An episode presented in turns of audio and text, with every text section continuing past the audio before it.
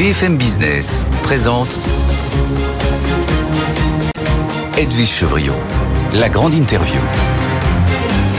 Bonsoir à tous, bienvenue dans cette grande interview. Deux invités ce soir, Enrico Letta, l'ancien président du Conseil italien qui est en direct euh, de Rome avec nous. Bonsoir Enrico Letta. Bonsoir.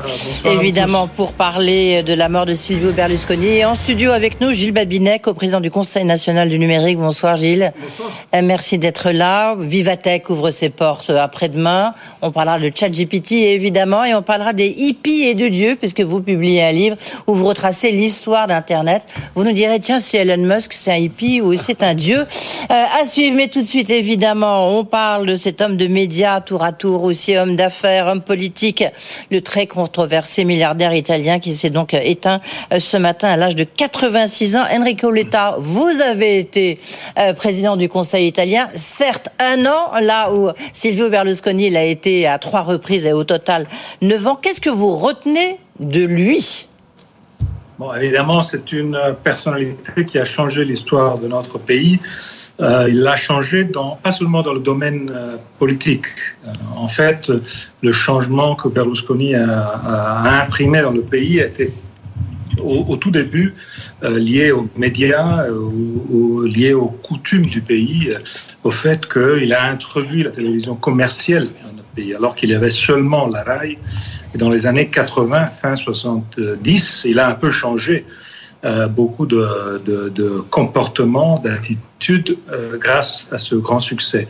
Il y a eu le deuxième grand aspect, euh, le sport, le fait qu'il avait acheté ce club AC Milan, dont euh, entre parenthèses, moi aussi, je suis supporter. Donc, pour moi, ça a été compliqué en étant opposant de Berlusconi en politique, mais grand fan euh, de son équipe. Mais ça a été une partie importante de sa narrative de succès, de héros qui gagnent toujours.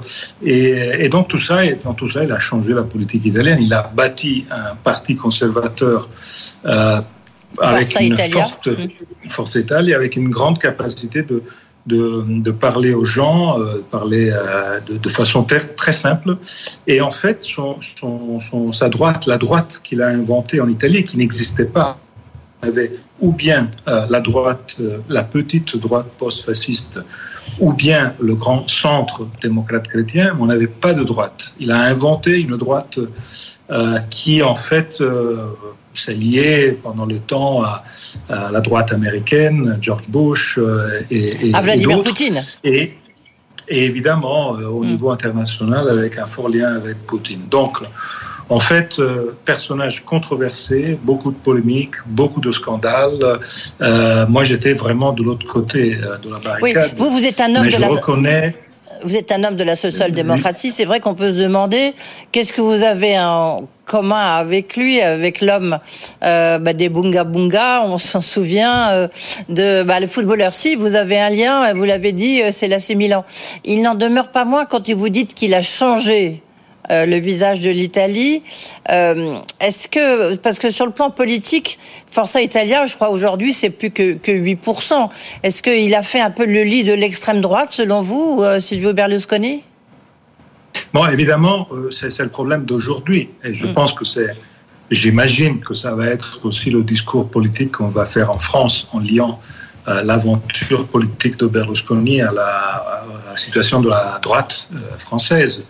Euh, C'est-à-dire qu'il a construit une droite euh, qui, à la fin, était à l'intérieur du PPE, donc une droite euh, plutôt modérée, euh, avec un fort lien avec l'Europe. Et à la fin, aujourd'hui, la droite italienne est devenue une droite dans laquelle la partie modérée est beaucoup plus petite et marginale. Donc, évidemment, dans son aventure politique, il y a eu euh, surtout au début et dans la première partie, jusqu'au moment où il était, euh, disons, en, en, tête, en leadership, il a joué un rôle. Après, ça a été compliqué et ça a été ouais. compliqué surtout dans, je, la, dans la deuxième partie. Juste un mot en conclusion. Que va devenir son empire Mediaset? Tout est organisé parce que c'est quand même très gros, très important au sein des médias italiennes. Oui, euh, évidemment, c'est quelque chose de très important. J'espère que pour le bien du pays, euh, ça reste un asset important, mm. que ça puisse se développer, parce que, en effet, tout ça, les télécoms, dans un monde dans mm. lequel, dans une Europe dans laquelle le télécom euh, ne peuvent pas rester seulement national, la possibilité pour Mediaset de devenir quelque chose de plus et quelque chose d'utile pour l'Italie. Merci beaucoup d'avoir été avec nous, Enrico Letta. C'est intéressant aussi de soulever que là où il n'a pas réussi, c'est en France. Hein, le lancement de la 5, on s'en souvient, lancement Tony Truant, c'était en 1986, grande aventure télévisuelle, mais enfin, avec un succès limité. Merci beaucoup, Enrico Letta, d'avoir été avec nous. Tout de suite, retour en studio avec Gilles Babinet.